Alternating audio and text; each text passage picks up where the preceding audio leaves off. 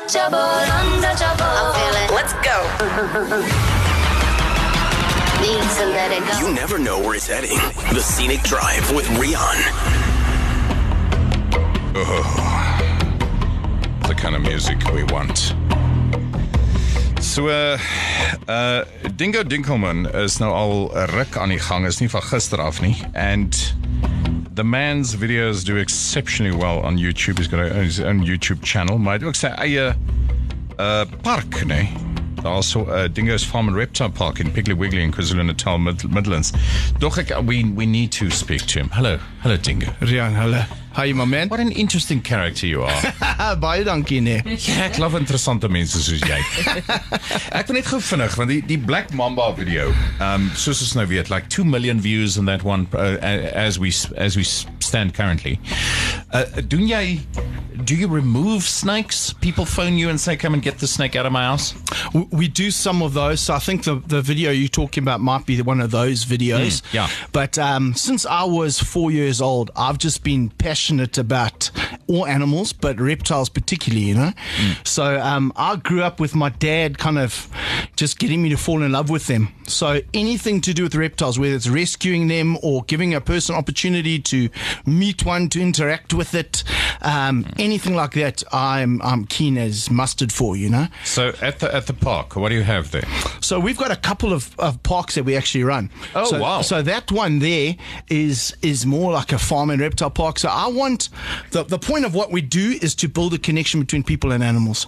You know, a lot of kids these days are growing up in families where it's not like it was maybe when you grew up or when I grew up. I don't know how old you are, Rian, but uh, back 30, in the day, you know, when we when we grew up, it was almost like you were you were more in touch with nature. These days, we're more in touch with iPads and cell phones and everything else. So we want to try and build a connection between people and animals, because Yeah. if we can get somebody to to to change, to fall in love with the animal, they generally look after them better, you know, and, So and here- care here- for them more. Here's the thing: uh, we wanted to know from people, like, what's the what's the one animal that scares the living hell out of you? Snakes came up the whole time. Not only Yeah. that, reptiles. People say any reptile. So the snake thing, it just it's pages and pages of it, Yeah, and and and it's it's because people don't understand the animal. Well, it's exactly that. So I grew up with them. I've got three children out in the other room there. They've grown up around snakes, black mambas, king cobras, world's deadliest snakes on the planet, and they're not scared of them.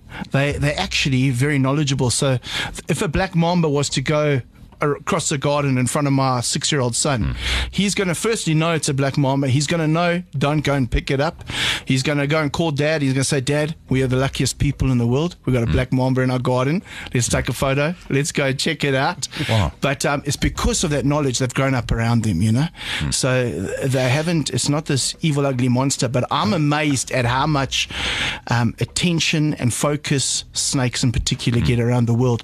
You do a video on a black mamba, it gets millions of views. I think one of our videos got 7 million views about a mamba. And then you do a video on a pangolin or a rhino or something like that, and it doesn't have the traction that snakes do. I, I blame the Old Testament. That's where it all started. yeah, I hear you. So now, uh, do you are, are you are you? Uh, be, um, there's a reason for my question. Now, are you able to, uh, when you see a snake, go, "Well, this is a dot dot dot." yes. Immediately, you Yes. you know what it is. But then you went to the Amazon, and there was that little problem there. Yeah. so I can do it with the South African snakes. Yeah. So we, Good enough. Shall I tell you a bit about the Amazon? So, so I went on uh the History Channel over in America. We're filming a big documentary series there. It was hundreds of millions of of rands worth of production. So it was a great opportunity. Went over there, uh, had an American co-host, and we're in the Amazon basin. It was howler monkeys in the trees, pink river dolphins, piranhas, uh, snakes. I was I was in heaven. Ants biting you in all kinds of places, and every nook and cranny you got. And um, during one of our breaks. Um, I was having a cup of tea and uh, I was looking out. I saw this little brown snake moving in the water.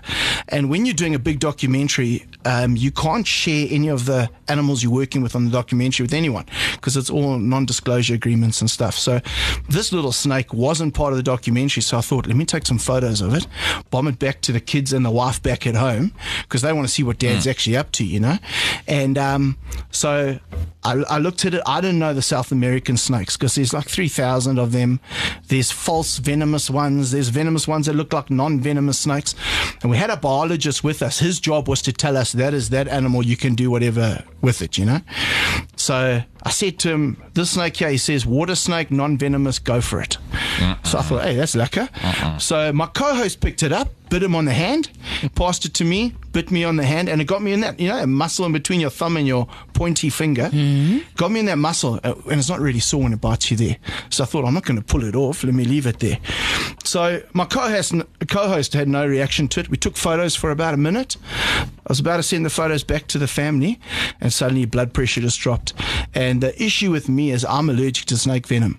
So, um, Wow. what had basically happened, uh, long story short, like the doctors will crucify me for saying this, but simplifying it a lot is there's a protein in certain snake venom I'm allergic to. So I go into manis- massive anaphylaxis within about a minute of a snake bite. Um, where so if a black mamba bit you, you'd have 20 minutes to two hours for us to get you antivenom.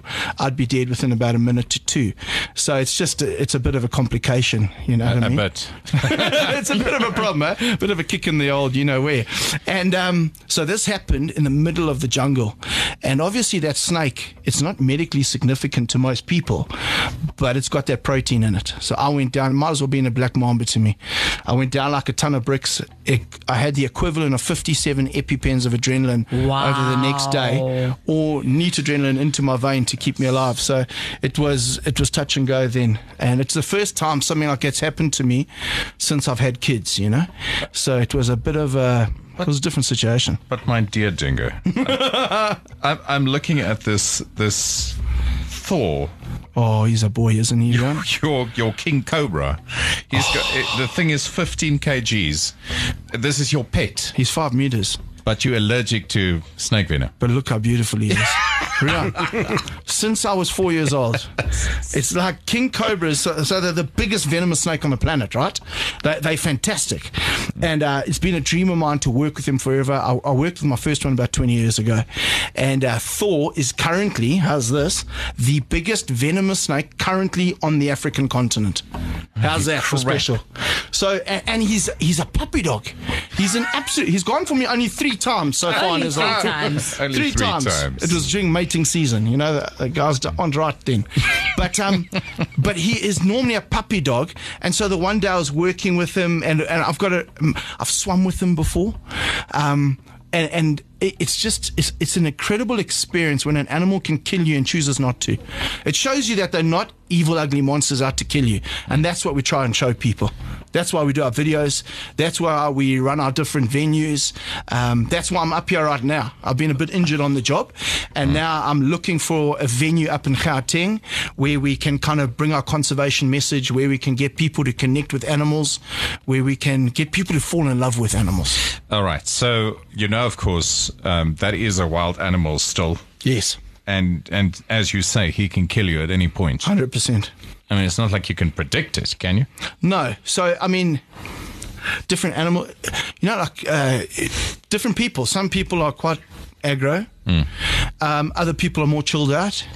And it's the same with dogs, same with snakes, same with lions, same with everything that we work with. And um, same with certain species of shark. And there's certain species that uh, uh, um, king cobra is incredibly intelligent.